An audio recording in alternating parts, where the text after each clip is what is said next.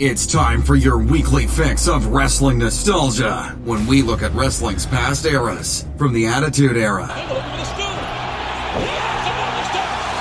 to the Reality Era. I'd like to think that maybe this company will be better after Vince McMahon's dead, but the fact is, it's it's going to get taken over by his idiotic daughter and his doofus son-in-law and the rest of his stupid family.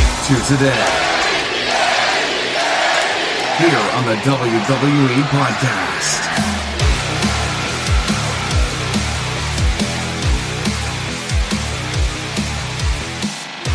All right, everybody, welcome to the show. This is the one and only WWE podcast. Unofficially, of course.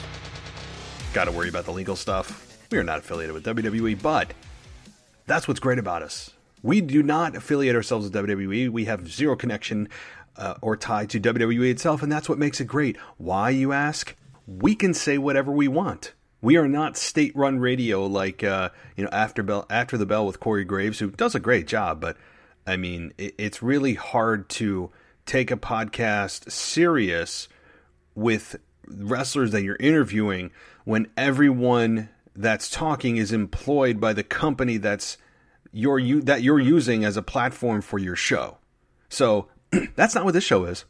This show is a fan show. It's a fan friendly show. It is a podcast by a fan for fans. It's not a podcast driven by state run radio. So uh, this is a show that you can come to whenever you're feeling down, whenever you are maybe frustrated with the product or frustrated with whatever's going on. This is a show that you can rely on to always be there. We will continue to be here regardless of whatever insanity goes on in the world. This show will continue as long as I have an internet connection. And by God, as Jim Ross would say, if that goes out, um, if the if the internet connection if my internet connection dies, well then you know, maybe I'll just record from my phone. And if the cell towers die, uh, then we have a problem. But in those two very unlikely events, this show will continue to be here, regardless of what happens in the world around you. This is a show that is passionate about wrestling. It's not your typical big, uh, big wig pro wrestling uh, type of podcast. We all know who those are, and they do great jobs, but this is not what we are. We don't try to pretend to be one of those. We call things like we see them. We're easy to listen to, at least I think so. We don't dive so deep that you get lost in the rabbit hole and you lose interest in the topic. We try to keep things relevant. As scatterbrained as my brain may be, and it is at times, and I know it comes across on this show, we try to keep things easy, straightforward, fun to listen to. So hopefully that's what that's what this is. Hopefully it is. And Lord knows we need it today, right? Lord knows that we need some type of distraction from the monotony that will be our new norm for the foreseeable future. Uh, many of us have now been directed to work from home, so we are just sheltered, hunkered down in our homes, um, and we feel like the storm's coming, right? It feels as if we're just waiting for something to happen, but in reality, it's an invisible, um, it's an invisible force that we're we're at war with. It, it's it's a very weird feeling. I described this at length a little bit yesterday, so I won't repeat myself. But um, it, it's not getting any weird, less weird. And I know that we're only on day well since I've been home from work. This is only my second day that I've actually been um, just told to stay home. And I know that some of the projections out there are scary in terms of number of people that can get infected and how long this is go- could go. I actually saw a projection today that said that uh, one of the White House officials was looking at a projection uh, that could run this run this out for another 18 months. Yeah, I didn't stutter. Uh, I'm not trying. This is not doom and gloom, and I don't believe it'll last that long. I think, to be totally honest, I mean, I've listened to some other shows that uh, obviously not wrestling related that are um, very credible, very big name podcasts, and they have had top doctors, top White House advisors as guests on their shows, and they believe that it actually will probably peak sometime in um, early May, uh, and we could be back to somewhat normalcy by late May, early June. And even there, that seems like a long freaking way away, doesn't it? I mean, that's three months away. That's a quarter of a year. And boy, it's going to be. Just think about this, though. I mean, as as much insanity as this is, and this is a once in a generation event. It really is. This is a once in a generation event. Um, that how awesome is it going to be when things return to normal? How how awesome is it going to see to see uh, to, see baseball on TV at the same time the NBA finals are going on, the same time the NHL file, finals are going on, and football is just around the corner. For those sports fans out there, you could have well, like four major sports colliding at once. It's going to be awesome. It's going to be awesome. So try to think about that. Um, nobody truly knows the real timeline. Nobody's ever been through this before. So anything you hear is just conjecture. It's, I mean, from the doom and gloom of 18 months to some people think it's going to be gone in two weeks. Nobody knows. Nobody knows. So the, the fact is, it will eventually be gone and it will be contained and we'll go back to our daily lives. And that's what we need to focus on because it will come back. Our lives will come back. Sports will all come back, and a in a tidal wave of sports will come back. Um, WWE, more most importantly, WWE events with live audiences will come back. And I, I think I speak for every fan that has watched the empty arena events, including AEW, which is is broadcasting Dynamite right now with no uh, no fans in attendance. That we can't wait for fans to come back in the building. And I'm sure both AEW and WWE feel the same about the fans. So it's it's kind of a, uh, I think a, in a way, kind of a backwards way, but um, a way to make the fans appreciate WWE and AEW, and AEW and WWE to appreciate the fans more.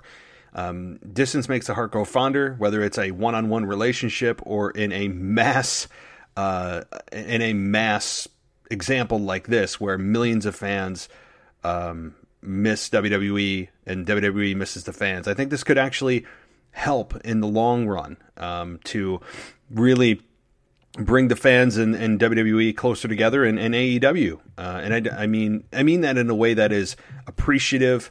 Um, in a way that makes you feel like you don't take anything for granted because everything's been turned so ups, upside down and inside out in the blink of an eye. Everything is shut down restaurants, bars, bowling alleys, shopping malls. You're not working at work anymore. There's not many cars on the road. Uh, everything you turn on is is in relate relation to the virus. So it, it's it's just become insane. So this is our as I said yesterday, hopefully your escape, hopefully your way to uh, to to get away and let's talk about some wrestling nostalgia. How about that? Let's not drone on because as I talk about it, then it's not really an escape, is it? So I'm kind of backpedaling, but I, I guess I just talk about it because it's a little bit therapeutic for me and selfish. I know that, but it's also I think good for people to hear about the what they're thinking about up front and then get to something that is an escape from that because it addresses what your mind is most concerned about, and I would say 99% of Americans right now, that's the first thing on their mind. And then you get right into, oh yeah, that's right. There's a world outside of this coronavirus news feed, this endless news cycle. Um, and and let me tell you, the numbers are scary. Yeah, they're scary. Certainly, even in the United States, it's starting to uh, grow pretty quick. So um, let's let's get into wrestling nostalgia because that's what we're here for. And today, we've got a I, I personally one of my favorite moments. And while I know many may not view this as one of their favorite moments, especially in terms of match quality, many I mean I don't know anybody that would put this on their top 20, top 30, top 40, even a top 50 list of their favorite matches. So you're probably thinking, well, why the hell did you include this? Why did you make this an, an episode then? Well, a couple reasons. Number one, I was in live attendance. That certainly helps. And back in 2000, on March 20th, 2000, or I'm sorry, October 20th, 2000, which is when this took place, I was uh, a huge Stone Cold fan, as many people were. Stone Cold was still riding high. Um, it was still in the heart of the Attitude Era. Things were rocking in WWE. Stone Cold had been out for eight months with neck surgery and we got to see Stone Cold return.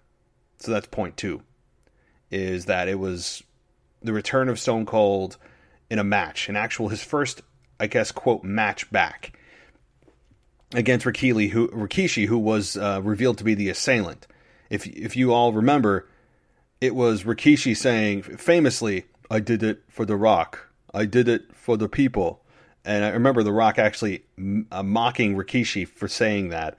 Um, so we'll get to some audio too on that, and, and, I'll pull up that that statement and when he it was revealed that Rikishi was the assailant, and then we'll get to the uh, so, some of the audio from the match. So yes, I was in live attendance. Number one, number two, it was Stone Cold's return after eight months of in an, official capacity anyway, and I guess an official match, um, and and being in October of 2000. My God, I was um, how old was I? 15. Good lord, good lord. Every time I do these nostalgias, I just think back to 2000. What was I doing? Well, we all survived Y2K. That was a thing. Remember that? Uh, and being 15 years old, I was a sophomore in high school. And uh, 15 years old, I had, I think I had a girlfriend at the time, or um, I'll, I'll, leave out names, but uh, being a, a, sophomore in high school, being a wrestling fan at that time was actually somewhat socially acceptable because you're still in the Attitude Era when wrestling and ratings were cool and or ratings were high and wrestling was deemed still cool. Uh, it wasn't uh, how it's viewed today, but still in, in, high school, you have people who still look at this stuff. Ah, it's fake stuff, right? I mean, it's just it's high school. I mean, it's everything's magnified in high school. Everything you do, everything you say, everything you watch is magnified and dissected. Um, but wrestling, I mean, most when you again when you find friends that have wrestling and and they love it too, you know, you just instantly bond. And I found a couple of friends that that did that. And so um, when you find those people, it's fun to discuss it and see what's going to happen. I remember bringing VHS tapes in and giving them to one of my buddies who uh, didn't have cable. So I would record Raw on a VHS. Um, and if those of you have who are listening to this don't know what a VHS is, Google it. You're probably going to look at it and go, "Huh? What's this? What's that big tape thing?" Yeah. Well, um, that's what I did, and I'd even try to cut out the commercials for him if I was, you know, feeling up to it on the USA Network, and uh, you know I'd give it to him Tuesday morning. So anyway, th- that's kind of a flash into my 15 year old. When oh by the way, I actually I think I had in sophomore year. Remember when guys were um, dyeing their hair tips blonde? Like they would spike their hair and they would also have blonde tips. Yeah, that was me. I was one of those guys when it was cool. I don't know if NSYNC brought it in. I don't know where it actually originated. It was just one of those fads that was in for a while, and I joined the bandwagon. And that was actually back when I had hair. I didn't have to shave it, so I didn't, you know. Trust me, guys, if I didn't shave my head now, it would look ridiculous. It would look like I have a bowl on my head. I mean, like, it, it would be terrible. So, um, I I mean, I, I, just remember doing that back when I had a full, thick head of hair. I had a ton of hair, and um, so I sh- I blonde uh, put blonde tips on my hair, and it, it, was just ridiculous. I remember paying like 60, 70 bucks for it, something stupid. Um, and so that that was really my life at 15, and that wrestling, um, PlayStation 2, SOCOM 2. Remember that game, SOCOM 2? God, I love that. Um, WWE. Well, no, no, sorry, it was still WWF WWF uh, SmackDown Know Your Role, eventually Shut Your Mouth, and then it went to just, or I'm sorry, I went to Here Comes the Pain, which was one of the deemed one of the best of all time, and then it went to the SmackDown versus Raw series. Uh, so I remember all of that very vividly, and uh, so th- that's just kind of setting the table for my own personal. Where was I? On top of that, getting to this match with Rikishi, the day that I went to No Mercy I actually started at uh, a, a, food chain up here called Hannaford, and I ended up staying there for almost eight years. That was the very first day I started there. My really my big boy job, making five seventy five an hour. I said that right. Five dollars and seventy five cents an hour was the minimum wage. It. I mean, I, I can't even. That, that's not even like worth someone paying me that amount of money to do whatever I want to do, like sit on a beach for five seventy five an hour. I mean, that's just pitiful. I mean, let me do let me do the math on that, right? Like, if I was going to work, and I and I actually did not work forty hours. I mean, let's be honest. I, like I told you guys before, if I got more than twenty hours, twenty five hours a week, I was pissed. People are like, "Oh, I want hours. I want hours." I'm like, uh, "Why? Why?" Right? It was just something I had to do because my parents told me I needed to get a job. Um, so let's say forty hours times 575 and you're all like oh my god get to the wrestling and i will but i'm just uh, uh, going through things in my head. $230 a week. If i if i worked 40 hours um and that's not with taxes. With taxes you're probably looking at like 170 180 right? 180 bucks a week. That's just downright uh i mean that that's that's like poor town right? That is seriously i mean i don't it's just crazy 575 an hour and i was probably working 20 hours so cut that in half and that's how much i was making a week um, so th- that's that's just where my life was at 15 years old still kind of still kind of nervous around girls all that kind of stuff um, and uh, maybe i'll share some more personal stuff on a different feed other than this. I mean, I, I would love to get into other things at 15, but that's not what the show's about. The show's about the wrestling nostalgia with Stone Cold versus Rikishi.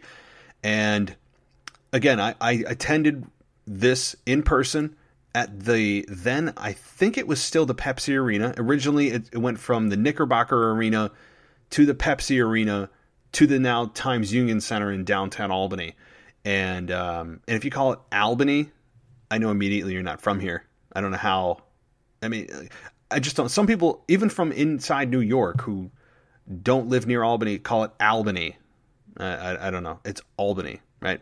Um, so it's uh, it's right in the heart of downtown Albany, and uh, they've renovated now. It, it's it's a very nice facility now. They've really done a good job and invested a lot of money into it. And um, so I remember it back when it was the Pepsi Arena, and I actually won these tickets at the Great Escape, which was affiliated under Six Flags at the time up in uh, Lake George, New York, in a contest with my with my brother uh, for these tickets in front of a couple hundred people. And, and there was a local radio station here, Fly 92, that was offering these tickets to anybody who could compete in this contest and get the biggest crowd reaction to win the tickets to the pay per view.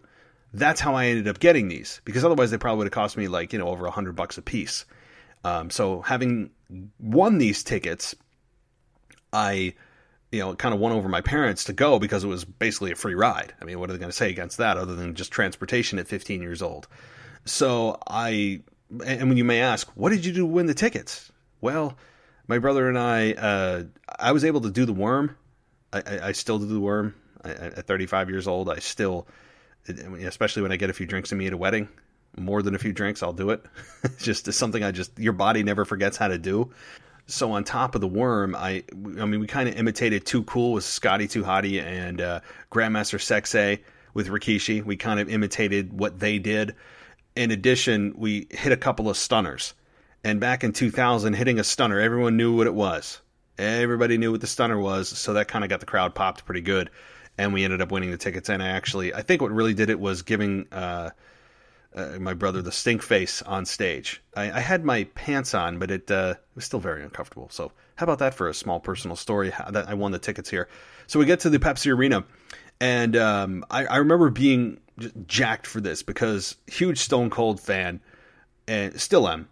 And it was a, an electric environment. People all night were just waiting and waiting and waiting for Stone Cold. I mean, it was it was a I remember the energy in the building, and I had been to a couple of Raws at uh, the Pepsi Arena, uh, you know, before the this pay per view actually came through, um, and I think actually the last pay per view at Albany was the New Year's Revolution 2006. So it's been 14 years since there's been a WWE pay per view in Albany. Um, but hey, I know it doesn't come around too often. So anyway, I get to the arena and I don't even remember who I brought. It might have been my brother. It might have been. I, I, would think you know that that'd be the price you pay for a stink face. But he wasn't a big wrestling fan. Didn't like wrestling other than like the occasional. It was just kind of fun to see people get stunned, but didn't really watch anything outside of the biggest of big moments, right? Um, but we we get to the arena again. People chanting Austin all night, waiting and waiting. We knew what the story was, and uh, before I get to the match itself, though, I want to give you the card so I can give you the platform of and the idea of who else was on uh, on this pay per view. So the first match of the card was Dudley Boys, and uh, they eliminated Right to Censor in a, a Dudley Boys Invitational tables match. The APA and Lita versus TNA Albertan and Test, and Trish Stratus ended in a no contest. It was a mixed tag team match. In a steel cage match, Chris Jericho defeated X Pac by escaping the cage. Right to Censor defeated Billy Gunn in Chyna.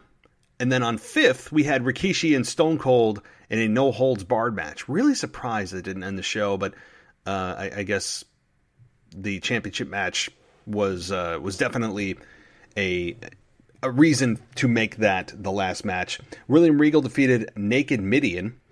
Los Conquistadors defeated the Hardy Boys. Triple H defeated Chris Benoit.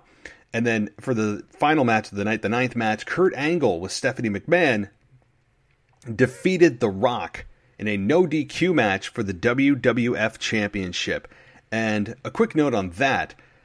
Um, I, I do remember that match actually pretty damn well. And the reason I remember it is because that was, I believe, the first time, or the, maybe the second time, that The Rock gave Stephanie a rock bottom. It might have been the first time that The Rock, because The Rock, she cost him the championship. She slapped him, and then The Rock gave her a rock bottom, and the crowd absolutely lost their minds, and myself included.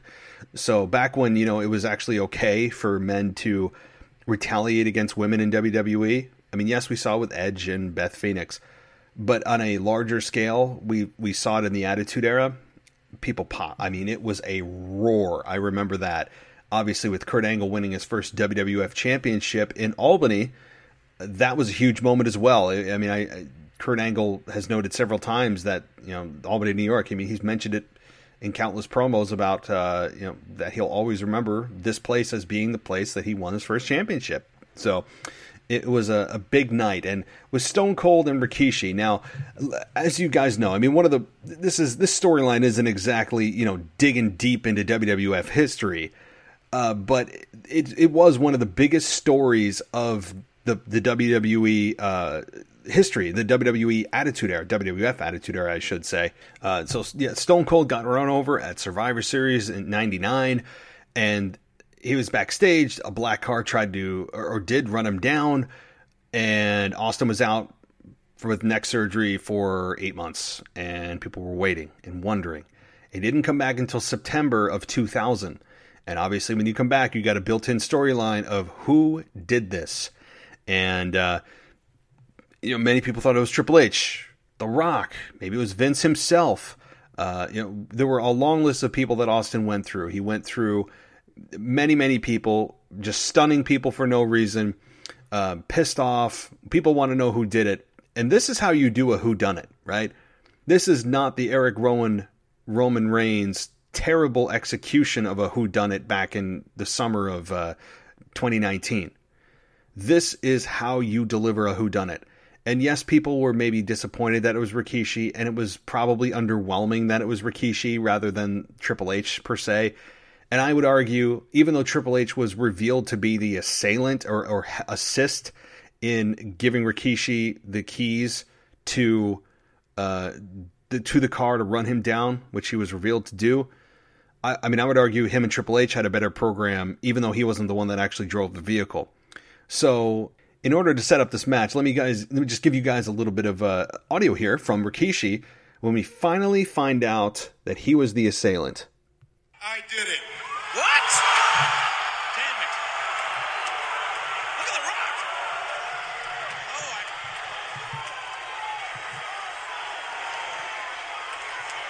In case you didn't hear, I admit I did it. I ran over Austin. It's a good thing the criminal charges were dropped. And you ask why? Damn right. I didn't do it for me. No, I didn't do it for me. I did it for The Rock. What? Yeah. Did it for The Rock. You see, Rock, I took your keys out of your bag that night when I went to go check into the hotel. And when I jumped into the car, I saw Stone Cold Steve Austin standing in the middle of the parking lot all alone.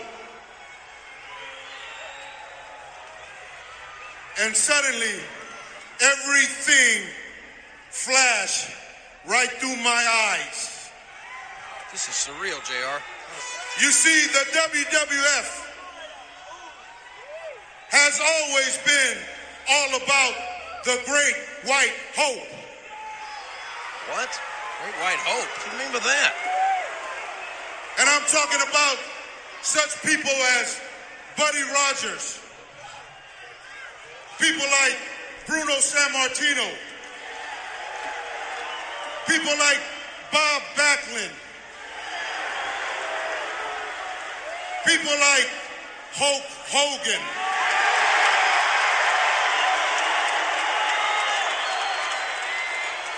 And now, people like Stone Cold Steve Austin.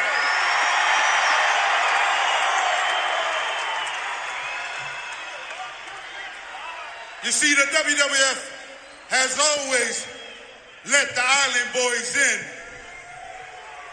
but we were always held back. Held back. What's he mean? Now listen to me, Rock. And I really want you to listen to me. And I'm talking about people like your grandfather, a well-respected man, High Chief Peter Maivia, could have became a WWF champion, but no, they held him back. Wow. So uh, I'll stop it there. I don't want to make too long of a clip here, but I had forgotten until I listened to that just now. Number one, that uh, Triple H didn't get the keys, as, as Rikishi said. I, I have it in my mind, but Triple H was take. He took part in that uh, assistance of running over Austin in some way because it led to a No Way Out 2001 match with Triple H in his Three Stages of Hell, which I believe I did a Wrestling Nostalgia on last year, but it's one of my favorite programs of all time. And uh, maybe I'll do a second review on that. Uh, one of the best programs I've ever seen in wrestling. The way they built it, the tension, they couldn't touch each other. Triple H was was threatened with a six month suspension. Austin was threatened with never getting a shot at the championship again.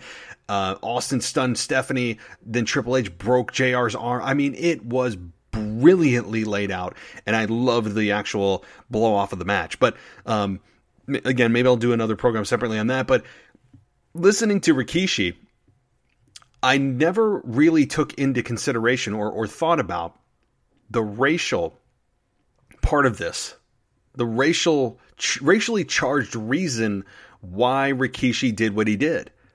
I mean, I, I, I, I know that he said he did it for The Rock, but because what they're cousins or whatever, right? I mean, he did it for The Rock, and that's all I remember. I don't remember hearing that, or if I did, it wasn't something that I uh, stuck. It, it didn't stick with me. I didn't hang on to that. Uh, I just hung on to. I want to see Austin beat the holy hell out of this guy. That's what I hung on to. Uh, so hearing that now, hearing that at 35 years old, it's a little more striking um, f- from from a couple of different from a couple of different uh, perspectives. Number one, that they actually would put that on air because the problem is there's a little bit of truth to that in WWE. And maybe they were okay with that. But WWE as a whole has had a problem with color. And I don't mean that from a outward transparent uh, very vocal type of way, but kind of a, a, a subdued, subtle, behind the scenes way. You know, um, and with Rock being a WWF champion as a person of color, the first black champion or whatever, you know, with Rikishi saying he did that to protect The Rock because basically you're you're one of you're one of my boys. It's not the Great White Hope as Rikishi framed it. I don't remember that phrase. I don't remember that. You guys remember that? Just imagine something like that in 2020. It would get people. It would blow people up. People's heads would explode. So here, again, hearing this right now, I mean, it just I don't remember that. The Great White Hope. Wow. Uh, wow, wow, wow, wow. And th- like I said, the thing is though that there's not. It's not like this is based in no fact. And you know, to date, Vince McMahon has not done a great job dealing with minorities. He just hasn't. He just hasn't. And do I think Vince McMahon is racist? No, right? I I, I don't believe he's racist. Uh, but I, I, just think th- there's a history of WWE for one reason or another, and I'm not involved in the company, and I'm not accusing them any, of anything, but it just doesn't look good from the outside. The way that he has portrayed certain minorities, in, in, in like I mean, look at the Mexicools. You remember the Mexicools coming out on John Deere, the John Deere mowers? I remember that. I remember Crime Time. Remember Crime Time? Mm-hmm. Yeah. I mean, there, there's examples of, of Vince McMahon not not uh, presenting minorities in a very favorable light and playing on stereotypes. So, uh, yeah, this is a bit startling that the, this was actually based in race and and to protect The Rock as a uh, minority champion. So, getting into more to the meat of the match. So, he admits that he did it. I was a bit surprised. I was a bit disappointed because I was like, oh, oh, Rikishi. He's kind of a mid card guy. He's fun. He's you know he's got Too Cool. He's got Grandmaster Sexay and Scotty 2 Hotty. Fun guy, mid card, but really main event. I mean, it pushed him to the next level, and I'm all for making the new stars. But it was just at that time you're you're used to a certain subset of of guys that are supposed to be at the top, and it was just it was a little bit striking. Um, but I was willing to give it a chance. And so it built up to this match with Austin coming out. And well, let's just uh, let's just take a listen.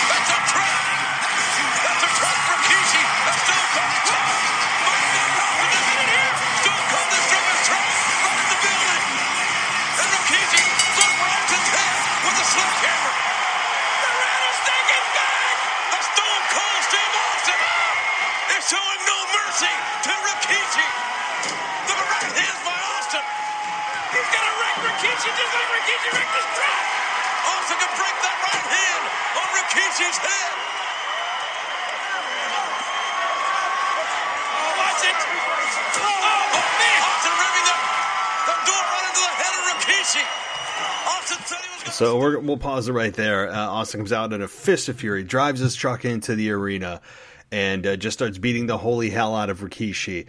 Uh, great energy to start it. Uh, having him come out with the truck that already had the sledgehammer holes in it, I believe from SmackDown when Rikishi attacked his truck with a sledgehammer. It was a good way to start. The crowd obviously loved it. I mean, being in the arena, it's so much louder sometimes than when it comes out at home or when yeah, like on, on uh, as I'm listening to it back, I remember it being so much louder, and uh, it just it just told you how over Stone Cold was. I know that I do a lot of nostalgia with Austin, but Austin is and was the hottest burning star of all time, hotter than Hogan. I mean, the, he, Hogan certainly burned longer. I've made this statement before. Hogan burned longer. The Rock burned longer. John Cena burned longer. Hell, Brock Lesnar still's burning. But nobody, nobody, nobody's burned hotter than Stone Cold. So Austin didn't have the longevity, but he had the intensity. It was a it was the biggest tidal wave of all time, but it didn't last as long as some others. So um, I hope that makes sense to somebody, some, some of you guys out there. But so uh, again, being in attendance, and, and for the majority of this match, I, I, remember that they stayed on the outside of the ring. This match only lasted nine minutes in a no contest, and we'll get some more audio in a minute too. But this uh, this was I enjoyed the match from this perspective. It was Austin's first match back, and that was cool to see. Drove the truck in the arena. We've seen that before, but it's still cool to see. And then he comes out and you want to see Rikishi. I mean, literally die in front of your eyes. I mean, I mean, you just do because you're, you're so angry at Rikishi. And uh, Austin uses his truck as a weapon.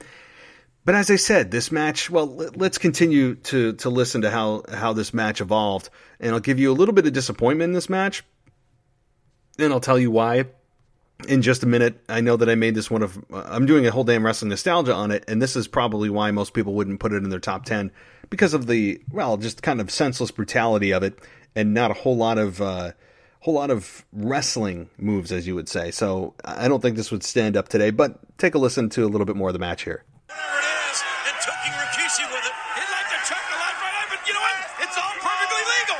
Anything goes, no holds barred. Everything in this match is legal. No holds barred is right. Oh, straight right hand by Austin, knocking a 423 pounder over the rail. Don't let him get away. Bring him back, Stone Cold. Their feet firmly planted on concrete.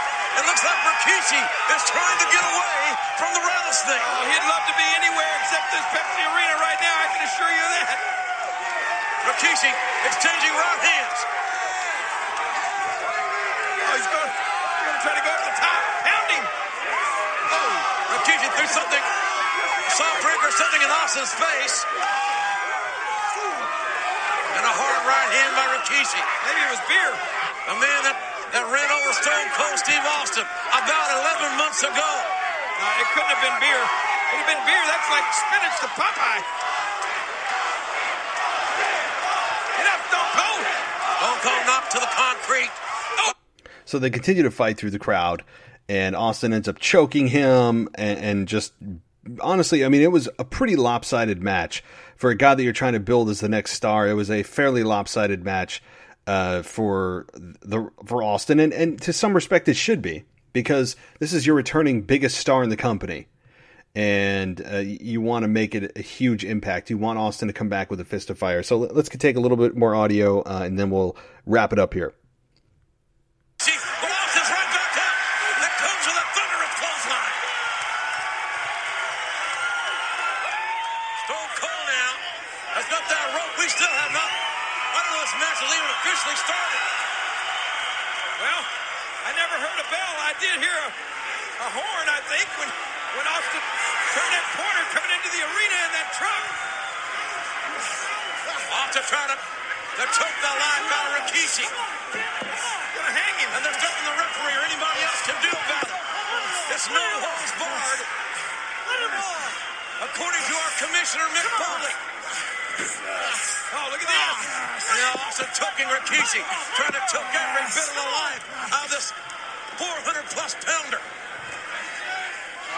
JR.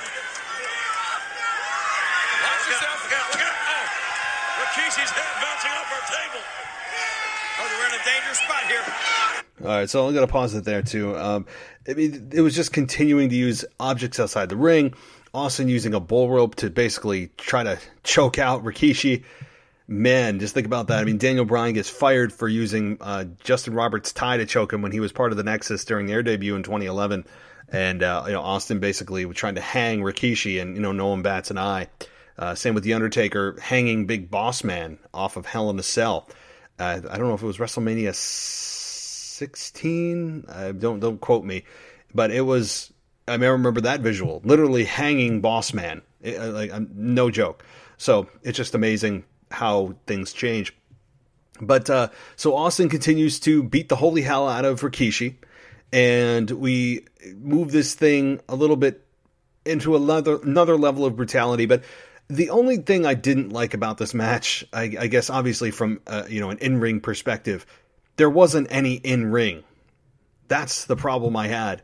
You know, you, you come to see, I came to see Stone Cold, and, and really for that, right, The Rock. I mean, The Rock, and obviously we got, we got a rock bottom on Stephanie. I loved that. But the thing is, we didn't get a whole lot of actual in ring. I know it's supposed to be a street fight. The other thing is, I mean, on the outside, well, if you're fighting on the outside, it doesn't give the viewers in the, in the arena a great perspective. You want the action in the ring for the most part. And they, you know, Austin outside, outside of stepping in the ring a couple of times, we didn't get that. And we also didn't get the biggest move that I wanted to see, the stunner. Austin didn't even hit the stunner on Rikishi. That's a damn crime. He, I mean, basically, he bludgeoned him half to death, but didn't hit the stunner. That was that really that's the one sticking point to me outside of anything.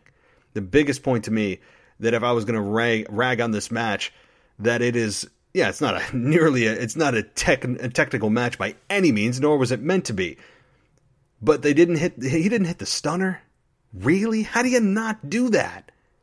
He could have just hit the stunner and then continued to beat him down and say, "I don't. This is not what the victory is about for me. The victory is for me to beat, you know, you know send you to the hospital."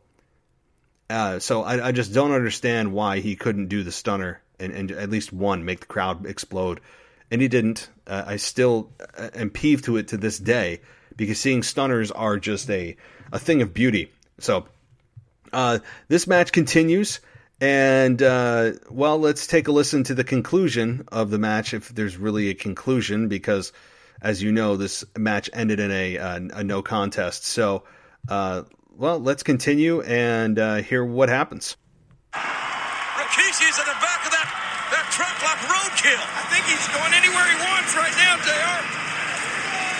He's not driving that truck, he's aiming it. Uh-oh, now what? Rikishi completely out of it from those several tear shots. Rikishi bleeding like a stuck hog. Oh, wait a minute, JR. You gotta run him into the. Look at Rikishi. His face a crimson mask. Another tip right to the heart. Rikishi is helpless. What's Austin doing? Oh no, come on. This is too much. Oh, no, no, wait a minute, Steve. You better. Steve, think about this. Don't do something you'll regret for the rest of your life. My God, Rikishi. Rikishi's going to be roadkill.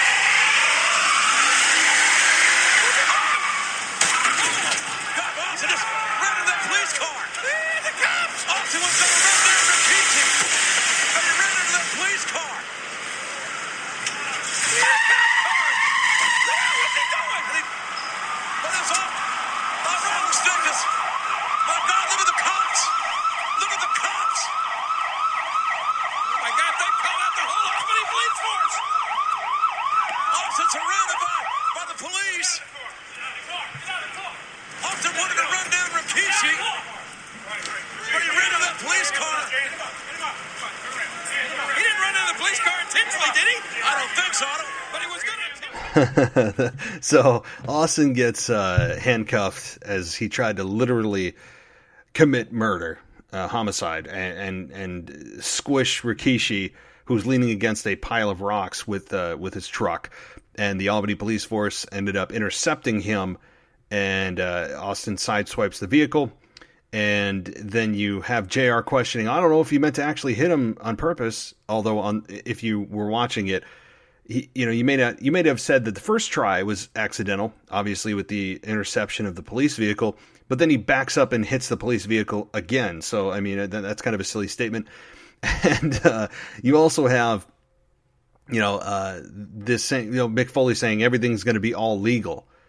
Well, is it? I mean, you know, if you're saying everything's all legal, I guess you could say, well, manslaughter is not. I mean, let's you know be reasonable about what's legal. So, um, but nonetheless, it was.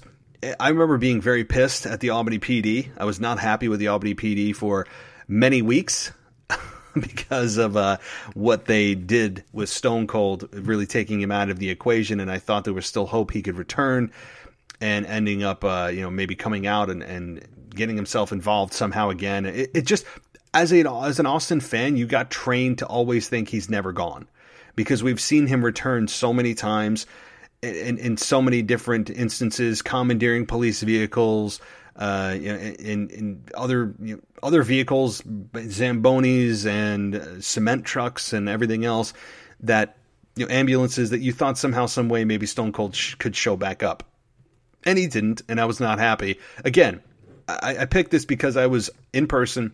It was the you know really the height of the Attitude Era. Austin had just come back from neck surgery and you wanted to know who beat up Austin or who attacked Austin, and now you want to see Austin get revenge. Um, I guess, as I said, some of the drawbacks Austin didn't get a stunner in. The stunner is a huge part of Stone Cold. He didn't hit a stunner at a pay per view. Why? I don't know. Um, and then it got cut short with the Albany PD really just surrounding Austin, who apparently were in uh, just lying in wait for somebody to do something heinous because there was about 12 people, 12 police cars showing up on scene immediately uh, for Austin after he uh, hit the police car. I mean, they were just right there. Um, but I'm okay with suspending my disbelief. It's totally fine uh, for this segment because it, it was well worth seeing this event and seeing it in person on October 22nd. I thought it was October 20th. October 22nd, 20, uh, 2000. So quite a event, quite a moment, and there were many, many others after Austin returned that I think supersede this from a championship perspective, from a career standpoint. Uh, I mean, obviously, with the NWO coming in a couple of years after this, I think that was significant. I never, I have never done anything with Austin and Scott Hall at WrestleMania 18. Um, probably because I didn't really. It felt as if Austin was an afterthought at that WrestleMania. Uh, maybe I'll do something on that. And you know, this this is not a moment most people talk about. It's not. But the story was great. The story was great. Uh, the, the the backstory was something that you don't see, and uh, the intensity, of course, was off the page. So guys, I hope you I hope you you know take a moment to watch this. It's it's a nine minute match and and it's brutal and it is the story that'll keep you coming back. And so I hope you guys enjoyed it. I know that sometimes I spend too much time rambling about other things other than the actual match itself. It's just just how I operate. That's how I my brain is. Uh, that's how my brain works and functions. So to a fault or not, that's kind of what it is. But uh, you know, for just those these few moments, guys, maybe this these last forty five minutes, you've been able to forget about the world around you. I know I have, and and, and that's what's important right now is to stop feeding in on this this fear and this uh, hysteria that's going on around us, and uh, you know, remember about the things that remember the things we love, and remember the things that we're passionate about. You take some extra time, you know, or take up a hobby, find something new that you like to do, or hell, even start your own podcast. I know I've encouraged a couple people over the last few weeks to do it. It's uh, if, if, anybody wants any kind of um, advice on it, you. I mean, I'm fine. I'm not going to charge you for advice. I want other people to take this up, but understand one thing with this: if you do, you have to have patience. You have to have patience in this because if you don't, and you think you're just going to make a bunch of money right off the bat, you're sadly mistaken sadly, uh, I, have had this podcast um, for five years, whether it was WWE Podcast or another name that I originally started with. I've been podcasting for, actually, it was February of 2014. Hell, six years. Uh, it took me six years to get where I'm at.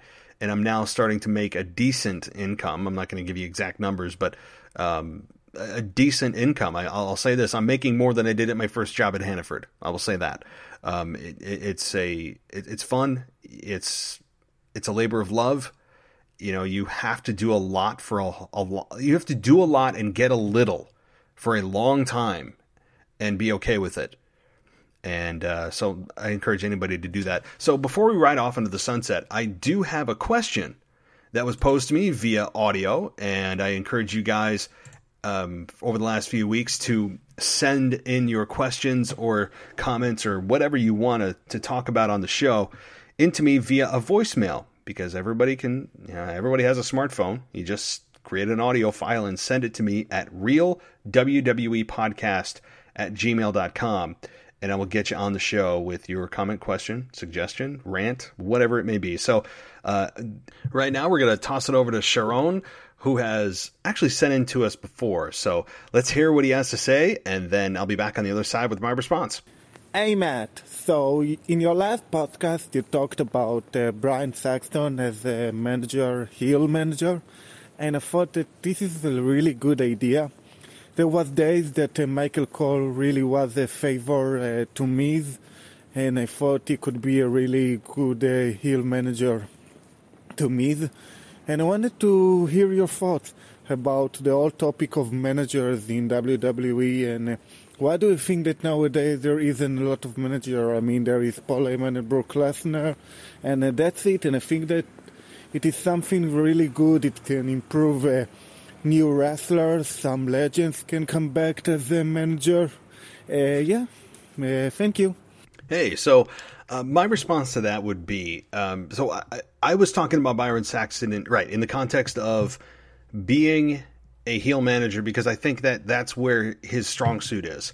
And that's not to say that his commentary hasn't improved. It has improved immensely to from where it was when I was completely killing his commentary, and maybe unfairly so, given that he was new to the new to the game of announcing. Um, but he shows you glimpses of how annoying he can be, and the punchability of his face, and the way he speaks, and just what he can do on the mic. I think he's gotten more in him than just being an announcer. And I don't know what the plans are for him. I don't know what he aspires to be. I would assume that he's pretty comfy in his role on Raw, being the the uh, one of the co-hosts or co-announcers of Monday Night Raw, being one of the voices of Monday Night Raw on a weekly basis. And he adds a lot to the show. I really think he does because he's the voice of reason. He, he's the he's the babyface announcer and you have Jerry Lawler always or trying to play the heel, and you have Tom Phillips, the robot, trying to just steer the course and you know, Mr. Neutral. So with Byron Saxton uh, as a heel manager, uh, yes, I would totally still stand by my comments that he should. Uh, who he should manage, I haven't really given it much thought, but the broader question that you asked about heel managers, why do I think that there's not a lot of heel managers or managers, even babyface managers? because it's a lost art. It is something that doesn't happen. Uh, and, and, you know, I don't know the good reason why. I don't have the answer why. Yes, you have Paul Heyman and Brock Lesnar. You have Zelina Vega and Andrade slash Angel Garza, right? But you, you know, Paul Heyman's in a league of his own. It's almost unfair to compare Paul Heyman to anybody. He would say he's an advocate. He's not a manager. He's not a valet. It's all under the same umbrella. You're a manager. So I don't know why. Maybe him, maybe Byron Saxton and The Miz, as you stated, would be a good pairing. I, I could see that. I would like that. I would like Byron Saxton to be the loudmouth heel manager. I think he's got a lot of value there. But again, I don't know what the plan is for Byron. And I don't even know if Byron would be interested in that. Uh, because Byron does add value to the commentary desk on a weekly basis.